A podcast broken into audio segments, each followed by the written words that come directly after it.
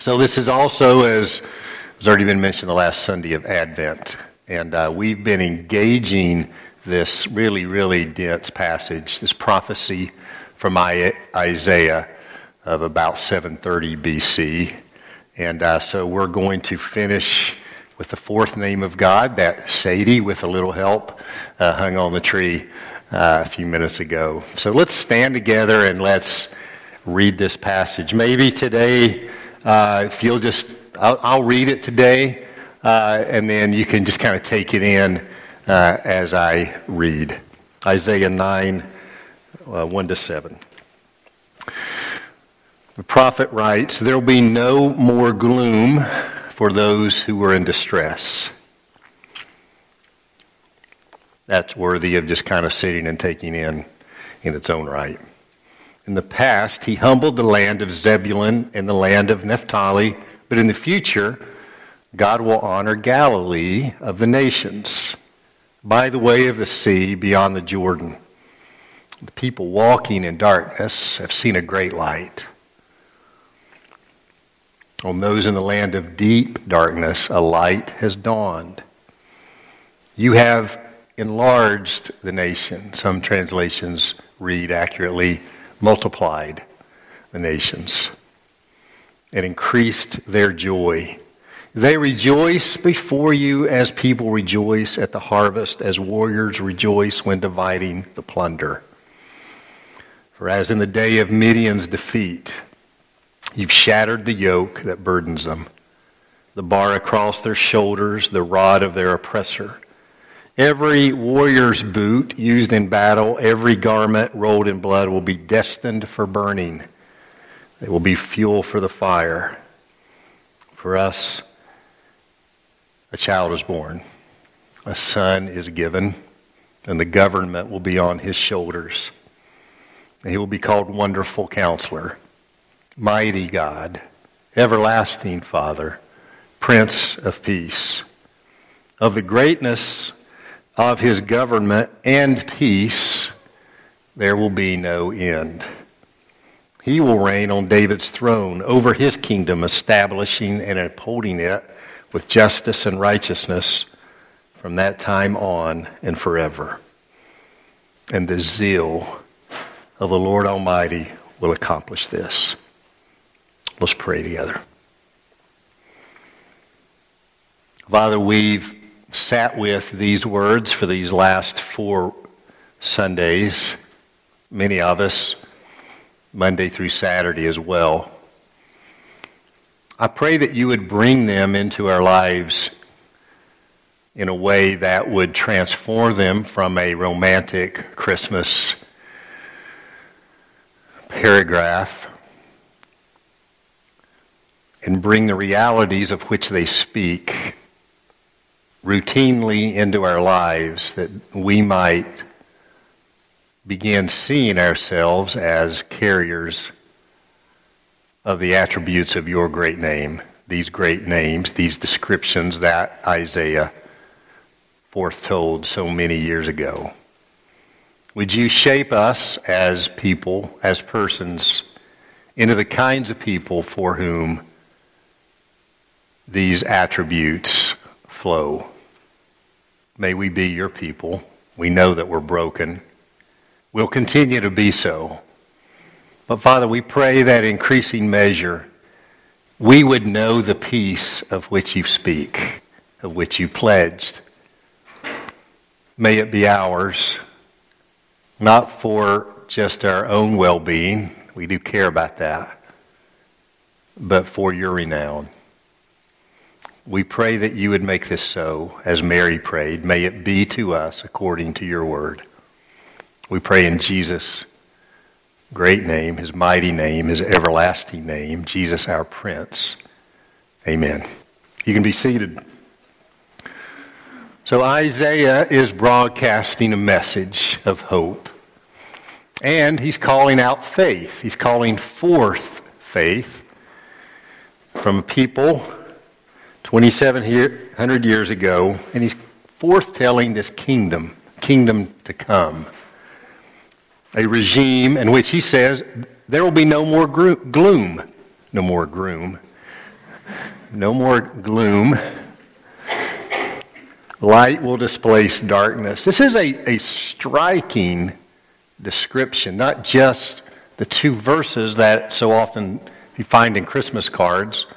They're worthy of that. But even these first five verses, I hope if you haven't yet had a chance to really let them speak into you this week, you'll find some time with them. Let them speak to your life. In this so poignant paragraph, filled with so much profit, promise, the prophet names one who would become the central figure of this empire, a ruler, a child to be born, a son to be given. Man, did he ever name him? Four times. Wonderful counselor, mighty God, everlasting Father, and today, Prince of Peace. Last three Sundays, we've looked at these first three titles.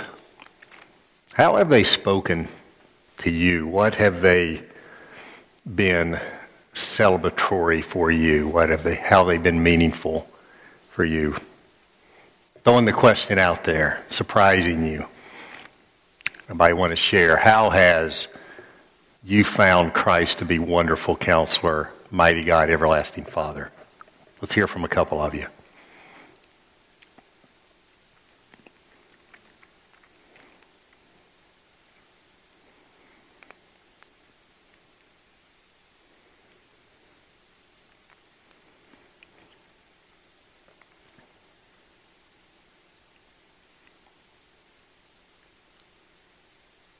Anybody got it? It's okay if you don't.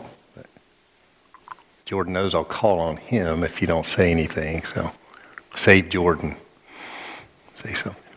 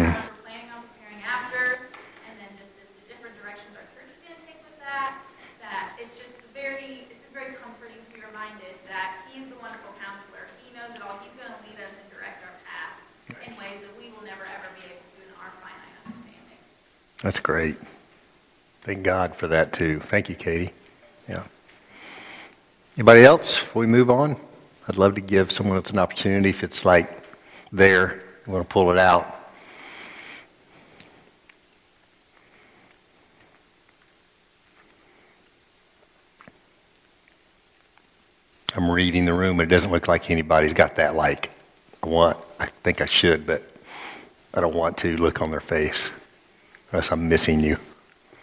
Okay? All right, let's keep going. Today we're going to look at Prince of Peace. One who would rule, a prince. We don't often think of Christ as prince as much as we probably do king. A prince. Everywhere the prince rules, there's peace. Prince of Peace. A prince to the nations. A prince for the nations a prince in and among the nations. This week I was dialoguing with Brian. Brian, you can come on up. And uh, Kelly, you don't know if you need to sit with your sister or not, but she's probably great. She looks good, okay. Brian shared some insights he's had over the last few years actually on Christ as Prince of Peace. And I was like, will you bring that to us today? So go for it, Brian.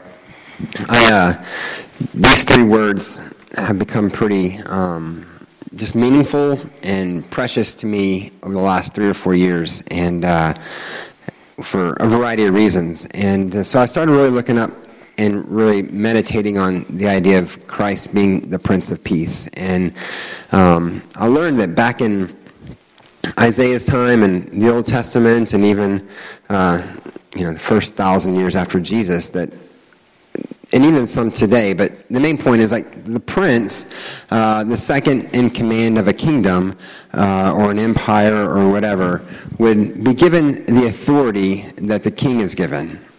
That, makes a lot of sense that the, the king can say something and the prince can have that same authority. But the thing that really struck me is that oftentimes the prince would carry out um, and be given the authority to, to, do what the king wanted, and uh, he would be given have the authority to to give things and to take away things. And so, as I started to meditate on Christ being the Prince of Peace, it just hit me that that Christ is the one that has the authority and he has the ability to bestow or give peace um, to us. And for so long, when I think of wanting peace and having peace, I think of like something I need to like obtain or arrive at or, or get to. But it hit me that with the authority that Jesus has, he gives us peace. And he not only gives us peace, but he bestows peace upon his people and upon this world. And so it, it, came from a different mindset for me that, that, that Christ, in his place as the Prince of Peace, that's who he is, has the authority and the ability and he bestows peace upon us. It's not something that we have to try to like make our lives ordered in a way that we have peace or make margins in our life so that we can obtain peace, but Christ is the one who gives us peace because that's who he is. Thank you, Brian. So Isaiah writes, There'll be no more gloom in the darkness. A light has dawned. For a handful of you, maybe for more than a handful, those words right there, no more gloom and a light has dawned, has the potential to be like the best news you've heard. Um, those of you who struggle with discouragement, whether you're currently in a season that's discouraging or you have a history of personal discouragement, even depression in your life. So, how do those phrases affect you if that's you? No more gloom. A light has dawned in the midst of darkness. Can you envision your life in which that would be true? Gloom has ended. There's no end to personal peace. What if that became your reality, gloom being transformed into joy? Light dispelling darkness. What kind of price tag would you place on that for you personally? Maybe you've even given up thinking that's possible for you. Well, I want to address that in the few minutes we have. The ancient writings of Scripture are filled with confessions of peace from the people of God. We don't have time. I mean, if you, if you like do a word search for peace in the Bible, you're going to find about 240 uh, instances. So we're not going to have time and you'll thank me for that, going through all those. But we're going to do a couple. Psalm 4, the psalmist writes, In peace I will lie down and sleep. If you struggle with anxiety or depression, you know that's a great gift to sleep. In peace I lie down and sleep. For you alone, Lord, make me dwell in safety. Psalm 29 The Lord gives strength to his people, the Lord blesses his people with peace.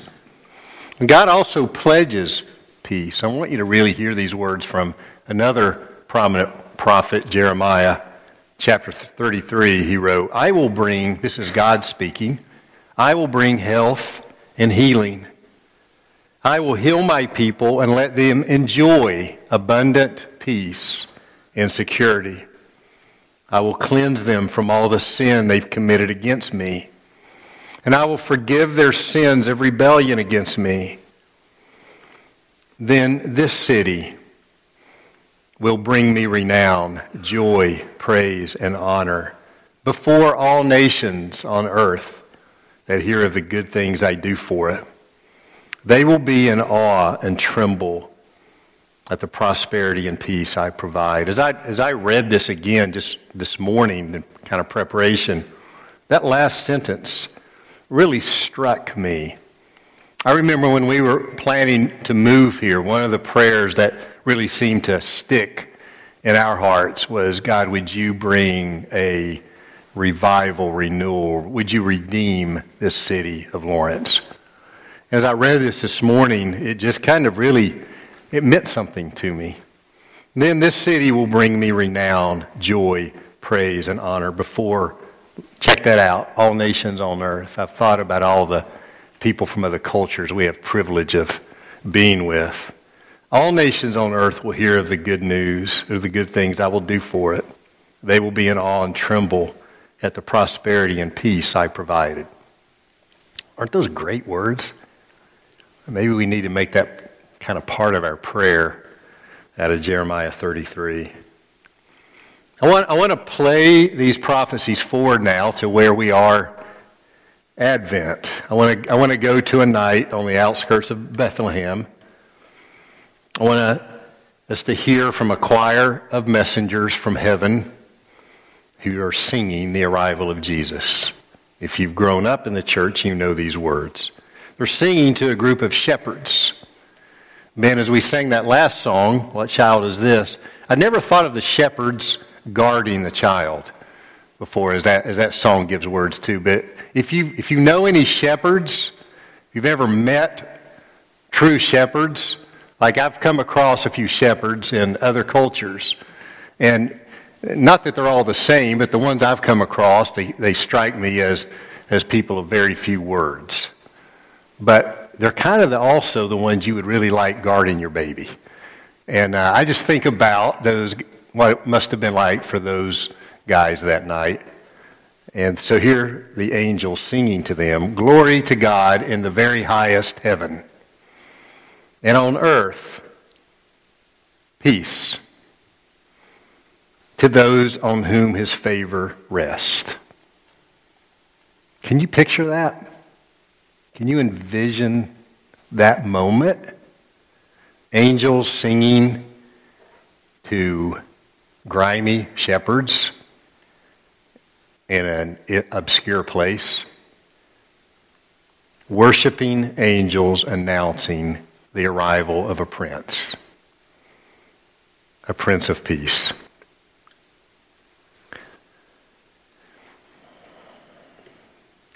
So, I want to tell a story in Jesus' life. We've looked at it before, about four or five years ago. But as I studied this week, this story really stood out to me as an example of our Messiah bringing peace to a person. It's in Luke chapter 8. I'm going to read the story. It's not very long.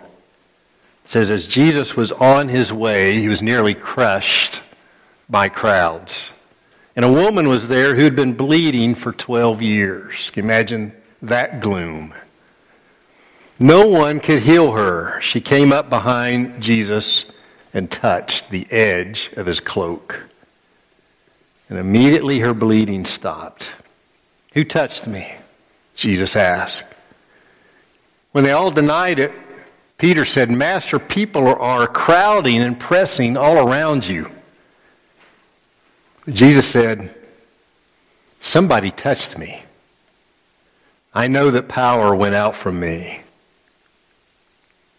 And this is an interesting statement. Then the woman, seeing that she could not go unnoticed, came trembling and fell at his feet. Isn't that an interesting statement? I mean, she somehow knew she wasn't going to hide, going to be able to in that crowd. In the presence of everyone, she told why she had touched him and how she had been healed. And then he said to her, Daughter, your faith has healed you. Go in peace. That's fascinating on so many levels, that story. Try to get inside the plight of this woman, this poor woman, as much as you can. Sick, socially unclean for 12 years. There's no medical help available to her, just bleeding. Luke, who wrote this story, was a physician. He likely had seen conditions like this before. Low on iron, anemic, constant cramping, back pains, dizziness, perhaps fainting, bleeding. They could have been symptoms of an STD. Could have been endometriosis. Could have been ovarian cancer. We have no idea what the diagnosis was or whether she even knew. What we do know is her body was pretty much wrecked. You can imagine. She was an untouchable person in that day and age. She was also financially destitute. Luke tells us she had spent everything she had to find a cure. No success. A broken, undignified, unapproachable woman eking out an existence in a place that wasn't hospitable to people like her. Try to imagine her life. There are no resources in the community to help her. Probably utterly on her own, existing in the suffering, not just of her body, but her mind and her heart and her soul. I can only imagine that gloom, what that must have felt like for her. And then picture, if you can, people pressing in on Jesus in the middle of that, like happen, like what happens when a celebrity is nearby.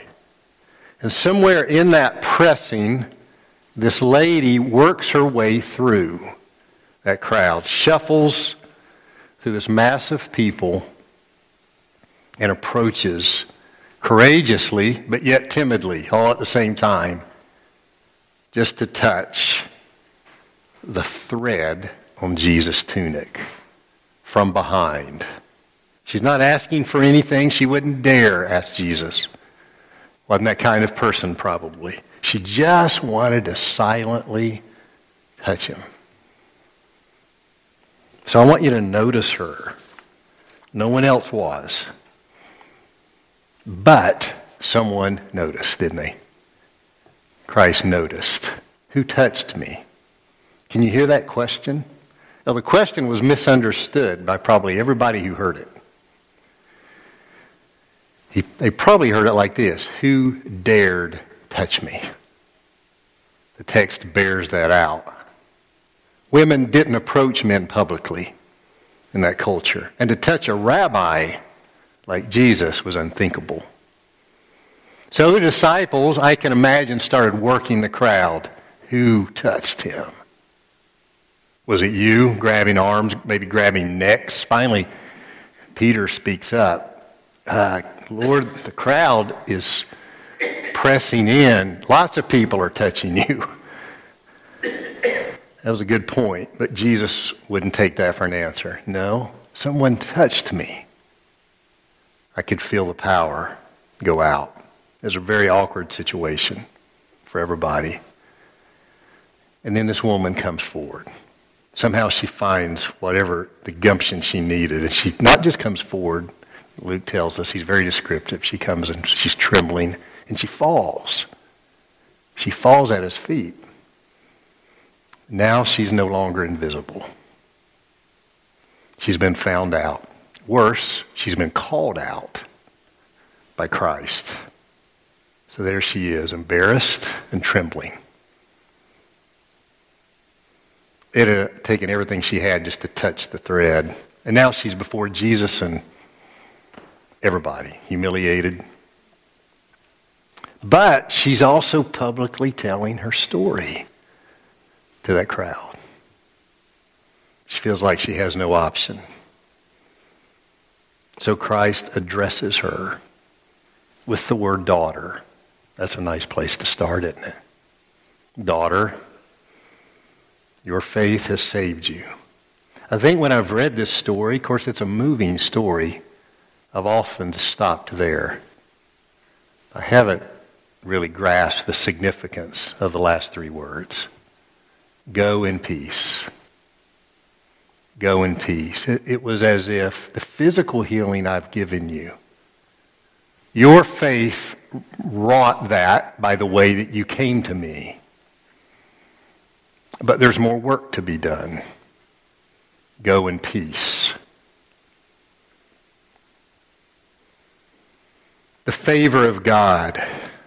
The, what the angels sang about, God's peace on whom God's favor rests. That's what Jesus is talking about. He's not talking about just wholeness of body now. Go in peace. Peace is not the absence of conflict. It may or may not include the absence of conflict. You can have God's peace and be in great conflict. You can have God's peace and have terrible circumstances in your life.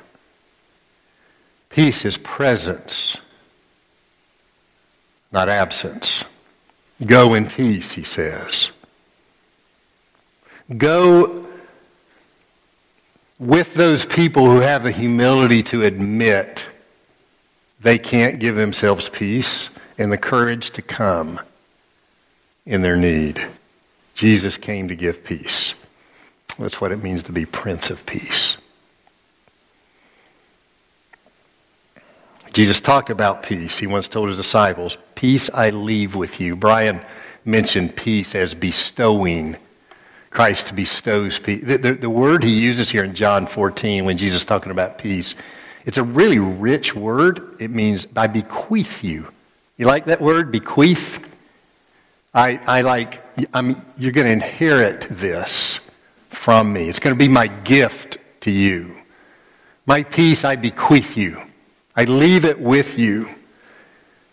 In case there is confusion, he says it again. My peace I give you world will not give as I give, he says. Do not let your heart be troubled. Do not be afraid. It is a very weighty promise. My peace I give you. He's not trying to be trite. He's not trying to be cute and say something that sounds really pithy.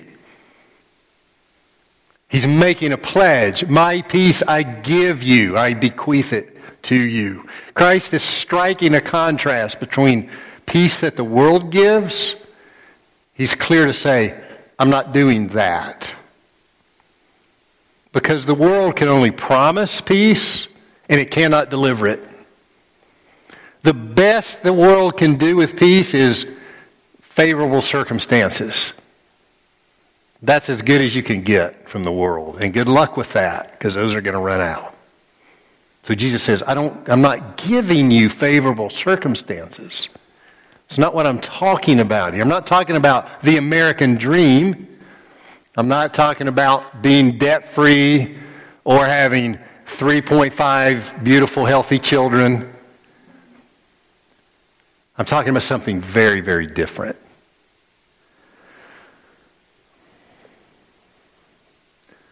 Prince of Peace is giving us something. And to us a child is born, and to us a son is given. I want to, I want to close with a question and then unpack just a couple more passages, and then we'll be done. Some of you struggle with peace. I have. Depression's been part of my story. So what do you do when peace is elusive, when it's absent in your life? I want to share just a couple scriptures. I used to think that peace just was just something that kind of like emanated down, just kind of fell on us. And we had nothing to do with its acquisition. I want to share just a couple of insights from God's Word. I can only like open this can with you. There's much more we could say about it. Isaiah 26, 3. Isaiah wrote, You will keep in perfect peace, God, he whose mind is steadfast, for he trusts in you. This passage states a condition on the part of the receiver, doesn't it? Do you see it? You will keep in perfect peace he whose mind is steadfast. The peace of God comes from Christ. It is given. We cannot create it. It has divine origins. To repeat, it is given. But we have a part to play in its reception. We're not absolved of involvement in this. What is our part? Isaiah names it here as a steadfast mind. a state of trust, a dependence on Christ, a mind fixed on Christ. This is really, really important. To learn to live in a life of peace, we have to learn to control our thoughts. It's a part of it. This is so helpful in times of discouragement, in dark times and instability, a steadfast mind, trusting in Christ. Not perfectly. Throw that out the window. It's not an option for you, but consistently returning. Christ, I look to you. You are my shepherd. I will not lack. Though I walk through the valley of the shadow of death, I will not fear evil, for you are with me. A steadfast mind. Passage number two in the book of Colossians. The Apostle Paul wrote this. New Testament.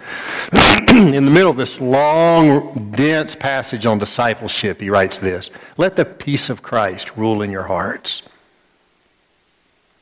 The word rule here is an interesting word. It means to decide, to control, or to issue a ruling. It has like an athletic dimension to it, as in, let the peace of Christ be the referee or the umpire of your life. Let it rule.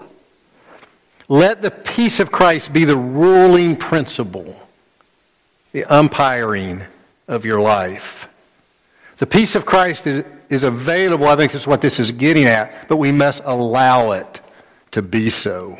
We must welcome it in our situation. So here's the deal God didn't just slam peace down on us, but it's there for the having. Okay, number three, I'm going to throw a curveball at you now. Listen to what Jesus said. He's saying this right in the middle of the height of his, I guess, popularity. He says, Do not think I've come to bring peace to the earth. Whoa, what? I did not come to bring peace, but a sword. I did not come to, for I have come to turn a man against his father, a daughter against her mother, a daughter in law against her mother in law. A man's enemies will be the members of his own household. Anyone who loves his father more than me is not worthy of me. Anyone who loves his son or daughter more than me is not worthy of me.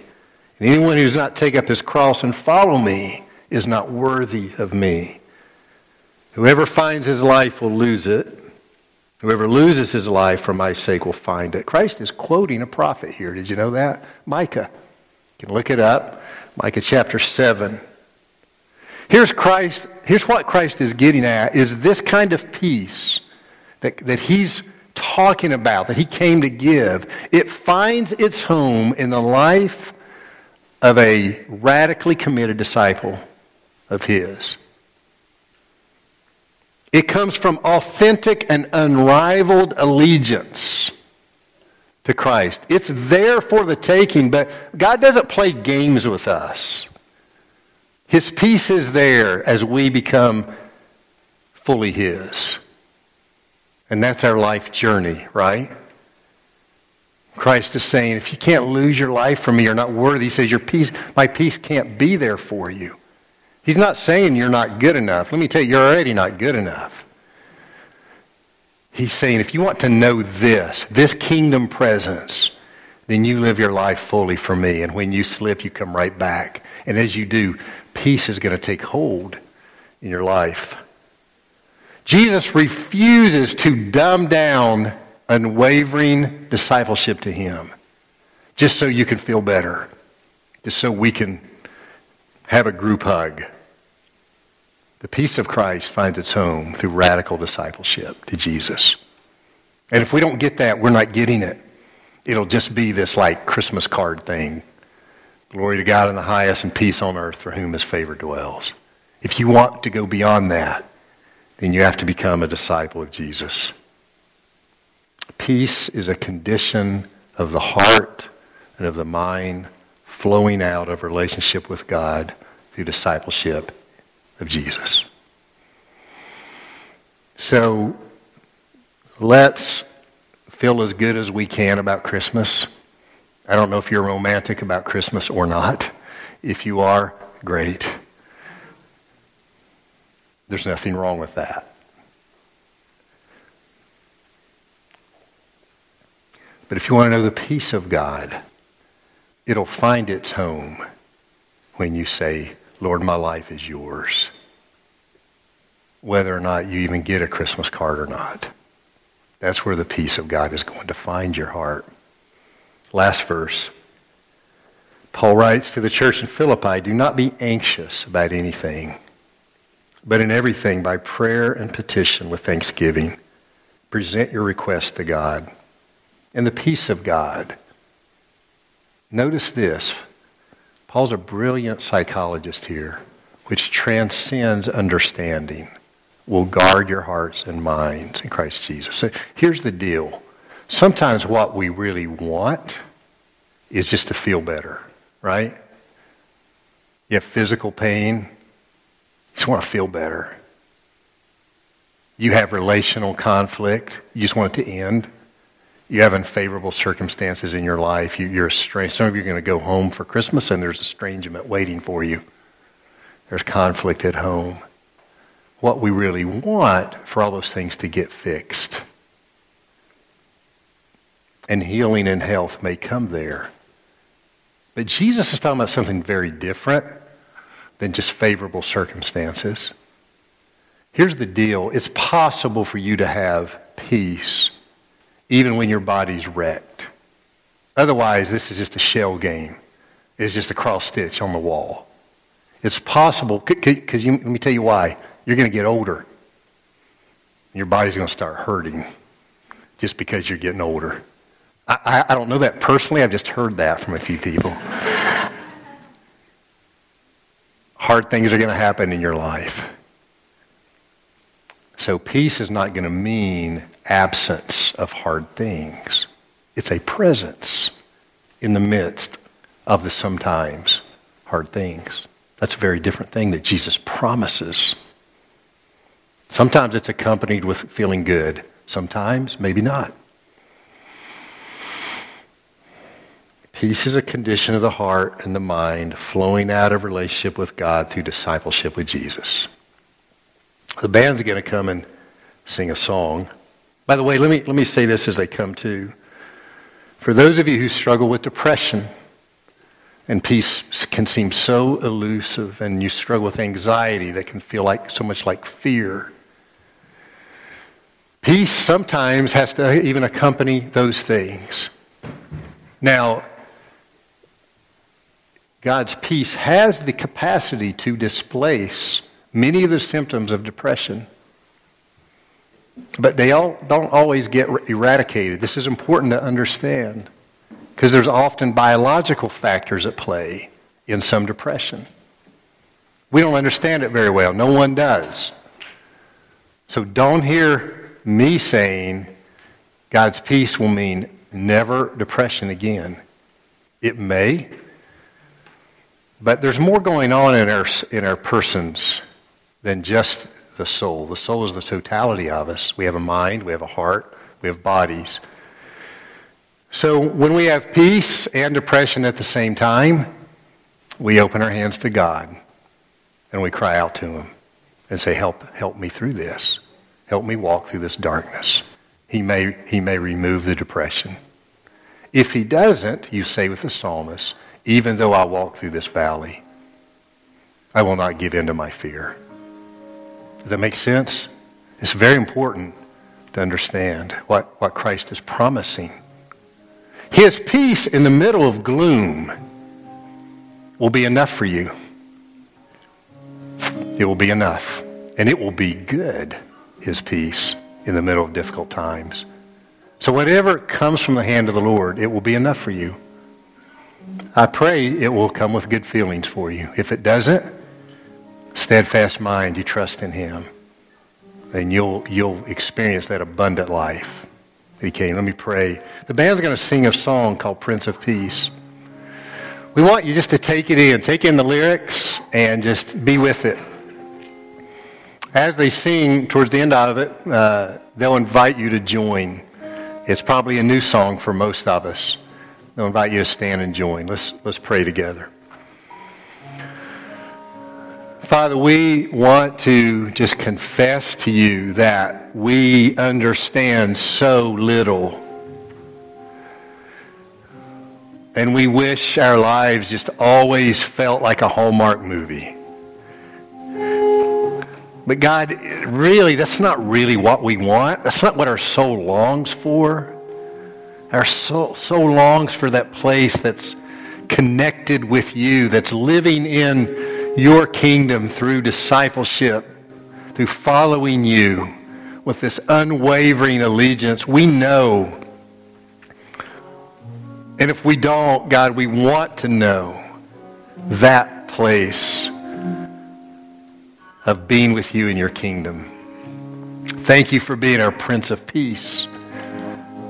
That you give that. You came to give that. God, would you help us learn that way of living in your peace? Even as our bodies get older, as our circumstances bring trial that will bring anxiety and fear at times to us, would you meet us there, not just in our hopes, but our fears?